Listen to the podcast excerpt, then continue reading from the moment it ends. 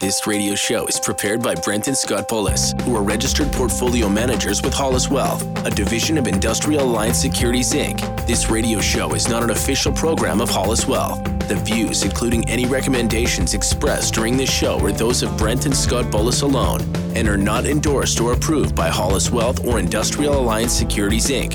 Hollis Wealth is a registered trademark of Industrial Alliance Securities Inc. Hollis Wealth is a division of Industrial Alliance Securities Inc., a member of Canadian Investor Protection Fund, CIPF, and the Investment Industry Regulatory Organization of Canada. And now, the Investment Strategy Show, a special financial broadcast on TSN 1260. Good morning, and welcome to the Investment Strategy Show for the second weekend here in August. I'm Adam Pfizer. Now, normally in this space, we talk about current market movements and how we're interpreting the tea leaves of what's going to happen with your money and your investments. But as you found out last week, the show is coming to an end in three short weeks. And we really feel that our time would be better used talking about some more timeless implications, things that affect everyone at all times. So, although there was a lot to talk about in the markets this week, Turkey had a major blow up, markets were down slightly, currencies were all over the place. We feel most of this will be forgotten in three to six months. And what won't be forgotten are the three biggest financial decisions most people make. And that's what we're going to look at on this week's show. So, in our first segment here, we're going to talk about purchasing your first home. In segment two, we'll talk about how to help and how not to help out your children. And we're going to finish the show off with the biggest decision of all, of course, which is retirement and how you can get ready for that. But to get started, let's talk about buying a home. Now, for many Canadians, homeownership is a major dream. It's seen as a way to really create wealth and stability in one's life and to really announce that you're now an adult. Unfortunately, homeownership isn't all it's cracked up to be a lot. Like all investments, it does offer some advantages, but it has many disadvantages. The first big advantage homeownership offers is that it's actually a leveraged investment. This is, of course, the idea that you are going to take out a mortgage, generally in the area of 90% of the value of your asset, to buy your home. If I offered people the same offer for stocks, they would never do it. But with homes, we are comfortable taking out large amounts of money. So this gets you into the home quicker and allows you to start building equity. Now, the second advantage of homeownership is that it gives you the opportunity to put in some sweat equity. Many people enjoy updating and upgrading their homes, both for their own enjoyment, but to also increase the resale value at a later date. Uh, many people, rather than getting a second job or furthering their education to gain promotions with their current job, spend their time on weekends, evenings doing exactly this. They get some enjoyment out of it, get to show off for their friends, and at the end of the day, it's a way to generate a little extra money, hopefully, when you go to sell the house. Now for the downsides of homeownership. And the first one is that mortgage you took out when you bought, and of course, the fact that there is interest on it. There's also the fact that you have property taxes to pay, much higher utility bills, much higher maintenance costs, and you have to put a lot of energy into maintenance as well. It's not just the projects you enjoy, it's mowing the lawn every two days. It's making sure you shovel the walk. It's having to get a new furnace when that one breaks. All these costs, all these energies go into your home, and it really zaps your investing, the investing power of the house. So, if there's multitudes of downside as well as some upside, why is it such a prevalent myth in our society? Why do we all believe that owning a home is a great way to build wealth? Well, first of all, it's important to note that there was a time when it was a much better investment. Many people who came from, say, Europe had experienced a limited amount of land. There just wasn't a lot of space per person, which meant owning land was a great way to build wealth because there was always someone who would want to buy it from you. That's just not the case in Canada. We have a lot of land and not that many people. Second of all, you ended up in a situation where interest rates, as we mentioned on the show before, started going down in about 1981. And that's really when home prices started to become going up. And as we've mentioned, home prices go up as interest rates go down. So we've had 37 years of interest rates going down, which has led to 37 years, relatively, where home prices have increased, appreciated. This means that our entire parents' generation has not really experienced a dramatic downturn in housing prices that lasted any length of time. Yes, house prices maybe went down for one or two years during a recession, but they always came back and came back promptly. This has led to a belief that that's how real estate normally acts. That's simply not the case. When you look at some of the older countries, older cities around the world, there's plenty of examples of places where real estate has actually been depressed for many, many years. The peak real price, when you adjust the price for inflation, in the city of Vienna, for example, happened in 1918. Since 1918, owning real estate in Vienna has been a one way move, heading lower. That's a long time to sit with a piece of property in your family over many generations and never get back to what you could have gotten for it 100 years ago. Now, over the last 50 years in Canada, you should expect a return of about 2%. But let's remember that's 2% before you paid the interest on your mortgage, your property taxes, or the maintenance on the home, which means that actually most Canadians lose money on their property at the end of it.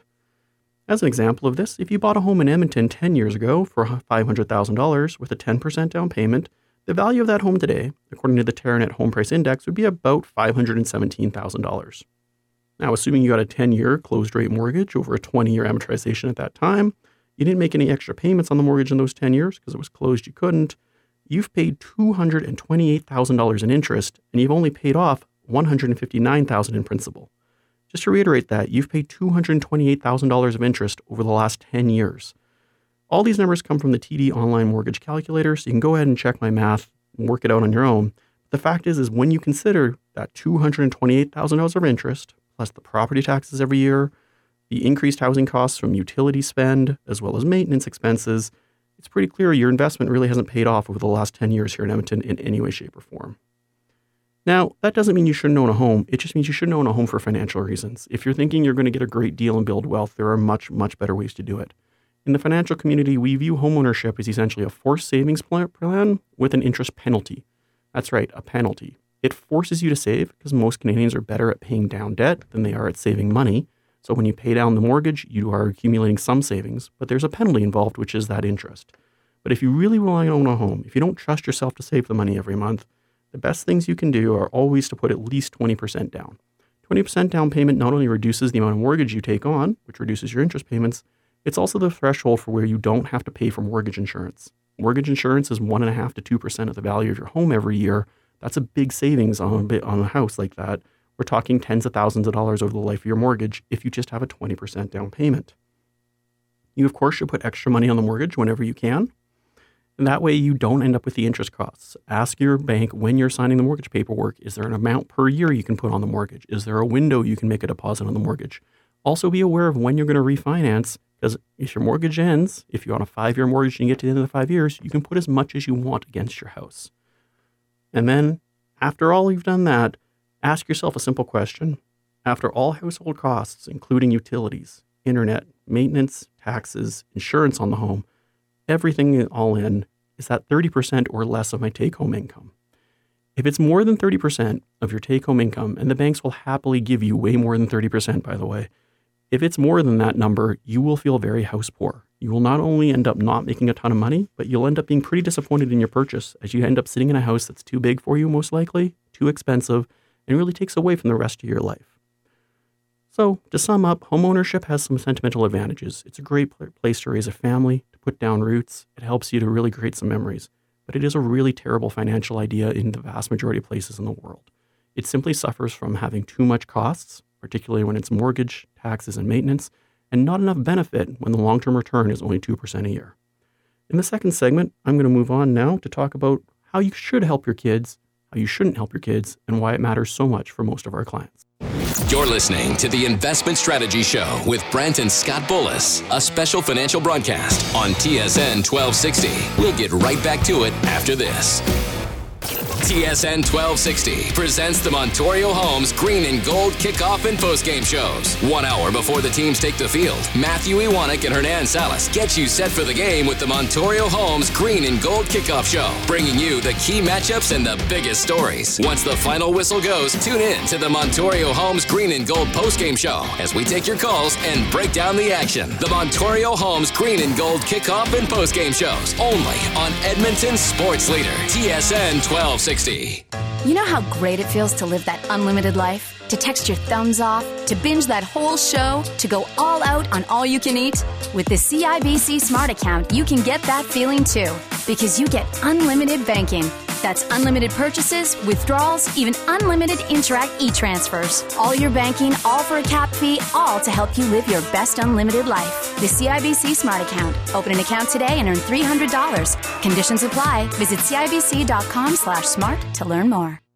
Every year, Nitza's Pizza on Wye Road in Sherwood Park throws a family picnic to support the Stollery Children's Hospital. And this year, a special Stollery kid, Sierra. She's always wanted to build a memory garden with her mom, and we're going to help her do that. Join Nitza's Pizza for bouncy castles, horse rides, a silent auction, 50 50, and a great day out for the whole family at Bedrock Farms near Beaumont on September 8th. Check out the silent auction at Nitza's on Wye Road and get all the details at nitzaspizza.ca. Tile and Stone Source is the place to start your tile renovation. You wanted a different tile store, and we are. With free design advice, expertise, fresh ideas, and more than just tile. Tile and Stone Source is where ideas are born, designs are drawn, and homes made. Our spacious showroom, tile costs, and approach to service is changing the model of how you buy tile. Start your tile renovation with us today. Visit us online at tilestonesource.com or on the corner of 153rd Street and 111th Ave. Welcome back to the Investment Strategy Show, a special financial broadcast on TSN 1260. Here's your financial coaches, Brent and Scott Bullis.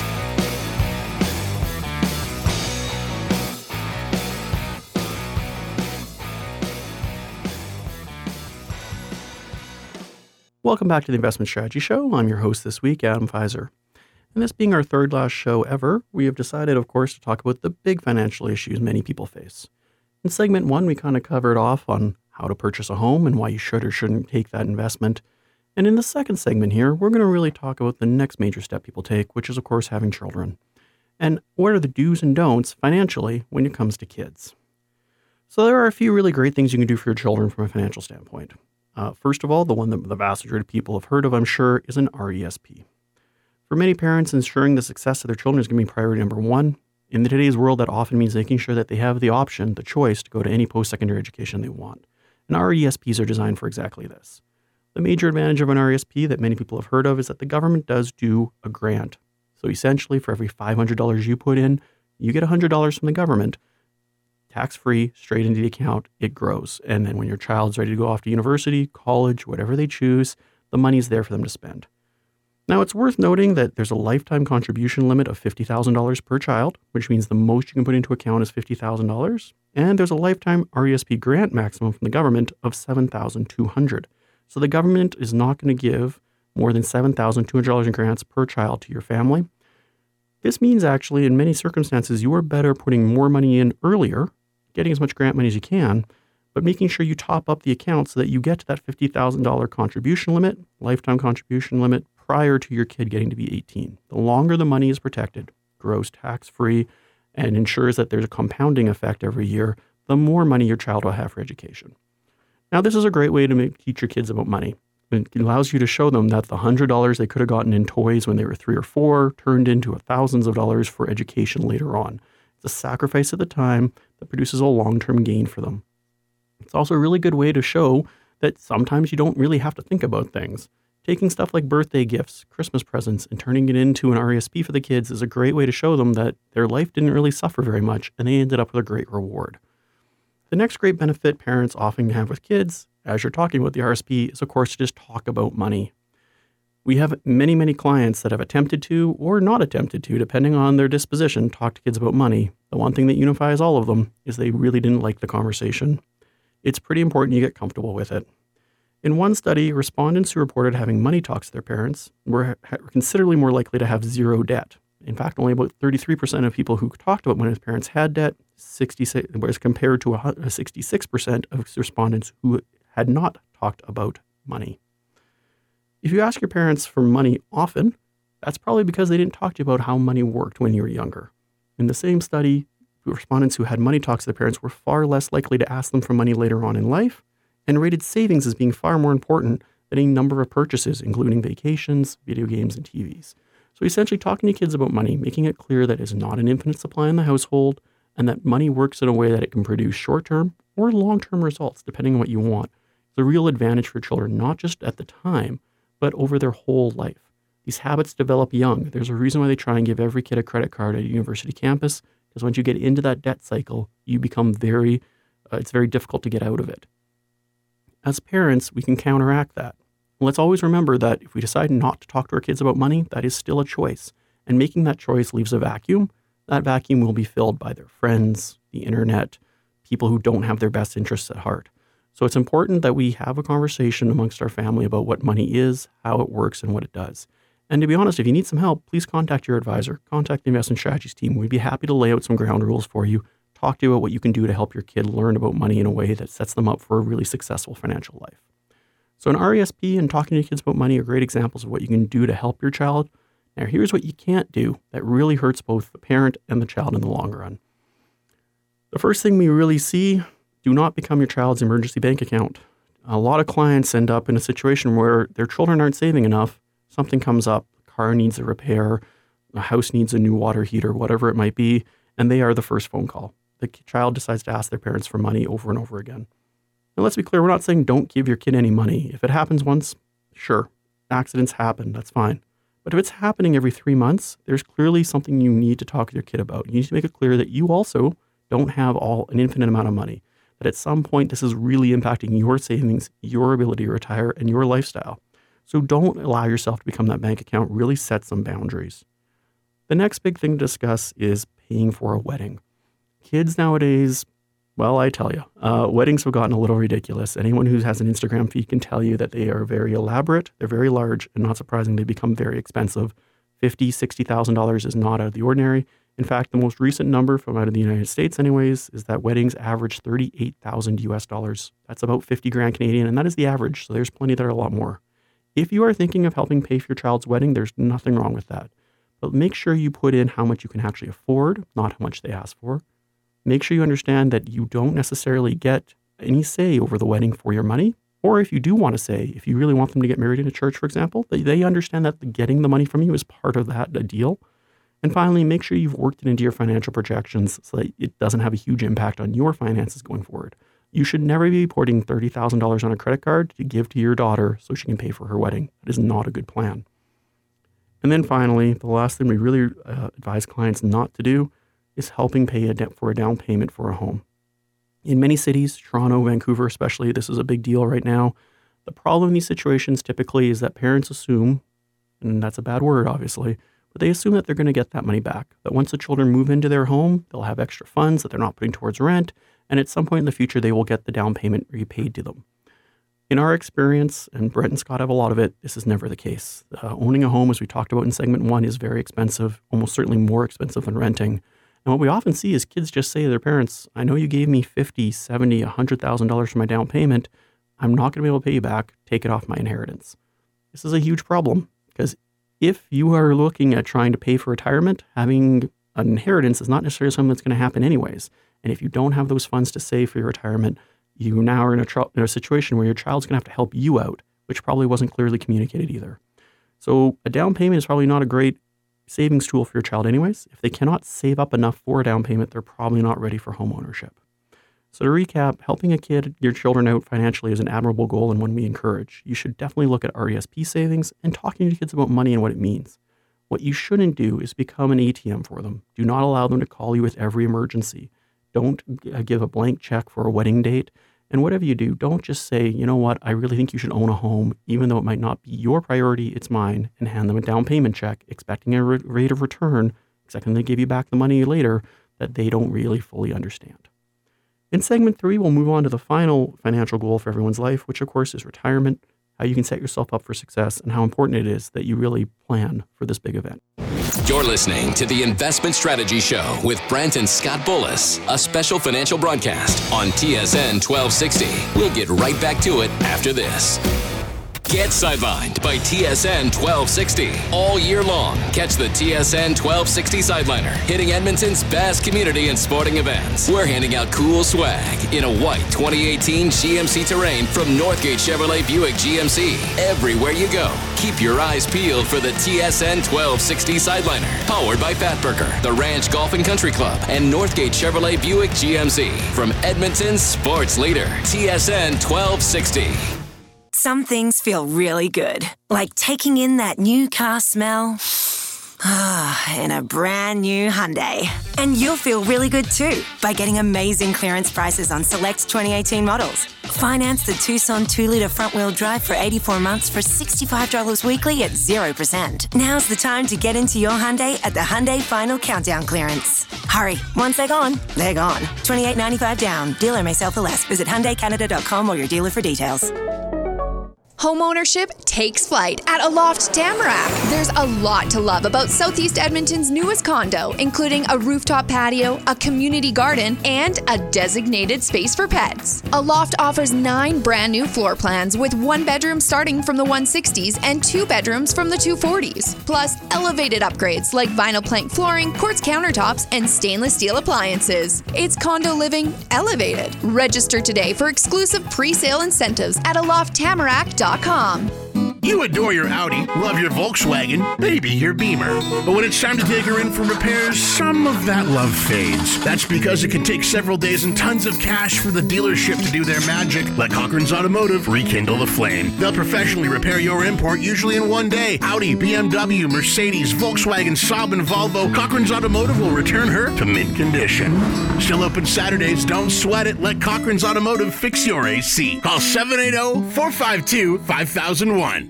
Welcome back to the Investment Strategy Show, a special financial broadcast on TSN 1260. Here's your financial coaches, Brent and Scott Bullis.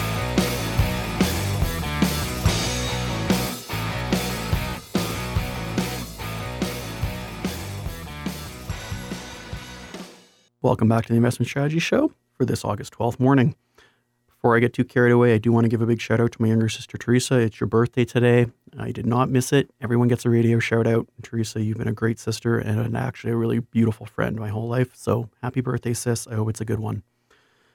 For our final segment today, we're going to polish off the fir- from the first two segments and talk about how to get ready for retirement. Segment one today, we discussed home ownership. In segment two, we talked about the best ways to help and the ways not to help your children financially. And those two decisions are monumentally important when you get down the line and it's time to look at retiring from work. As we've discussed previously on this show, many Canadians' dream is to retire early. The ideal number for most Canadians appears to be about 58. And yet, the vast majority don't make it. They actually end up working past 65. And of the people who state they want to work past 65, four to five don't even make it that far because there's reasons they no longer can work. All of these can be taken care of, all of these expectations can be met simply by making sure you're planning properly. So, when it comes to retirement, the first thing to do, no matter how old, how young you are, is to please get a projection, a plan done. It is just vital to have a roadmap that you are willing to follow. Now, the reason people don't do this is because we want simple answers. We always do.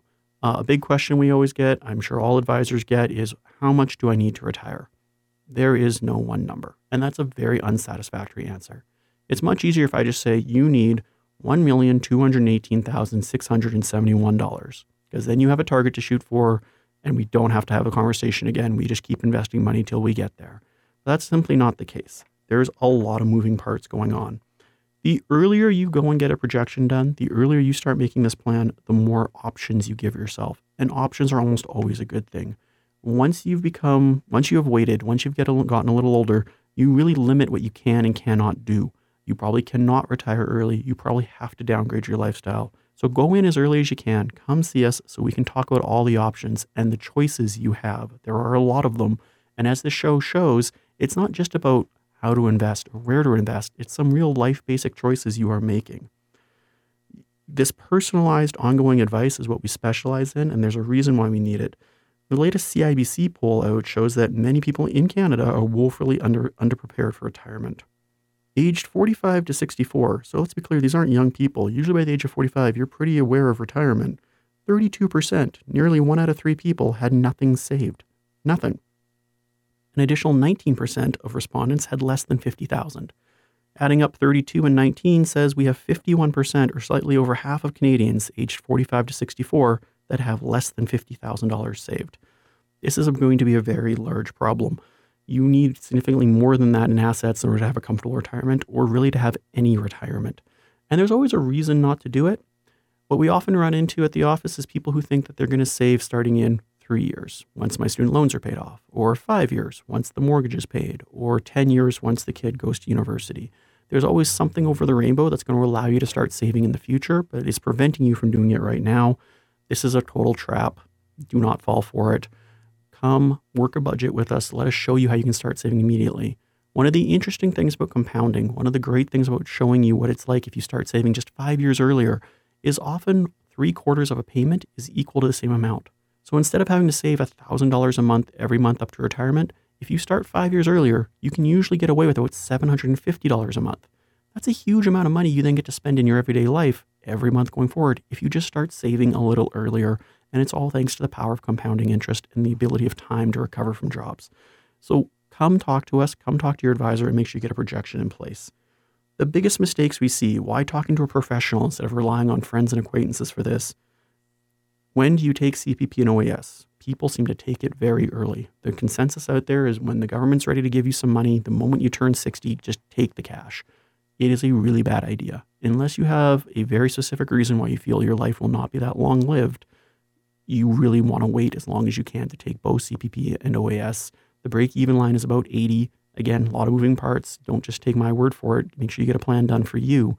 But for almost all our clients, if you live past 80, you are better off waiting till you're 70 years old to get CPP, CPP and 70 year old 70 years old to take OAS. And the problem with a decision like this is once you tell the government you want to take CPP at say 62, and you come talk to us a year later and realize you should have waited, we can't undo the bell. You can't unring that. The government's going to keep paying you and you're going to be missing out for the rest of your time in retirement. So please, like I said, come in early. The next big problem we see from many people who have not saved enough, certainly, is their entire retirement plan centers on working until they are 75. This is a huge problem because four to five retirees who plan to work past 65, as I mentioned, don't actually decide to quit. The number one reason they don't make it is they get fired. Number two is they get laid off. And number three is health reasons prevent them from continuing to go to work. So your plan was I'm not going to save because I'm just going to keep working that's not going to work. You're going to end up having to stop working at some point, whether you choose to or not. It's much better if you choose to. If you're prepared to retire at 58, 60, and you want to keep working, that's never a problem. I've never had anyone tell me, hey, this projection, I ended up with way more money than what it said I would here. I'm really disappointed. That's not a comment we're ever going to get. On the other hand, we do have people come in and say, I just got three months severance and I don't think I'm ever going back to work how can I make this last? How can I make this work in retirement? And you realize that they really haven't been saving enough. So again, the power of options, the power of coming early and making sure you set yourself up for success is really big here. And then, of course, the final thing to really remember about retirement is you really can't just look at it financially. We have a lot of clients that are focused on the dollar values, and that's important. It's what we do. But I'll be honest, half of the meetings that we come up with are what are you actually going to fill your time with? We see a lot of clients who went to work young, 20, 19, 18 even. It's been 40 straight years of work, and in two years, they're going to stop going. That's who you've defined who you are. You've been um, someone who goes to work every day, takes some vacation maybe, but really your job was a part of your identity. And we really work with clients to make sure they have a good plan for what are they going to fill their time doing. After the first three months, when you're through all your Netflix queue, when you've read all the books you wanted to, how are you then going to go transition in the in life to this new period what's your plan? And really working on that, thinking about it, because I can't just tell you. It's a conversation usually between you and your spouse to come up with an idea of what your family's going to look like, how you're not going to step on each other's toes. So when it comes to the big decisions, buying a home, helping out the kids, retiring, the unifying factors you really do need a professional and ongoing advice. And that's what we offer at the investment strategies team. Uh, we have over 30 years experience combined doing this, and we've seen all the situations. You're not going to come in startle us. There's no problem we can't work through. So, whether it's just to review how you're currently managing your money and whether you're on track for retirement, whether it's realizing you've been with the same advisor for 20 years and never had a plan made, or whether you were thinking that homeownership sounded like a great idea, all my friends were doing it, I don't know what this guy's talking about when it comes to this huge interest payment. We'd love to hear from you. Give us a call. Visit our website, investmentstrategies.ca, to book an appointment anytime. We're around from Monday to Friday, and we love talking to people. I will be around next week again. Scott is still in on vacation. The show will be all about how you can turn your savings into investments and how those investments can work for you, proper budgeting, why it's so important, and the foundation of any good financial plan. I wish you a great Sunday, and once again, happy birthday, Teresa. This radio show is prepared by Brent and Scott Bullis, who are registered portfolio managers with Hollis Wealth, a division of Industrial Alliance Securities Inc. This radio show is not an official program of Hollis Wealth. The views, including any recommendations expressed during this show, are those of Brent and Scott Bullis alone and are not endorsed or approved by Hollis Wealth or Industrial Alliance Securities Inc. Hollis Wealth is a registered trademark of Industrial Alliance Securities Inc. Hollis Wealth is a division of Industrial Industrial Alliance Securities Inc., a member of Canadian Investor Protection Fund, CIPF, and the Investment Industry Regulatory Organization of Canada. Brent and Scott Bullis have been your host of the Investment Strategy Show. Join them again next Sunday morning at 8. The Investment Strategy Show is a paid commercial broadcast and does not necessarily reflect the views of TSN 1260 or Bell Media.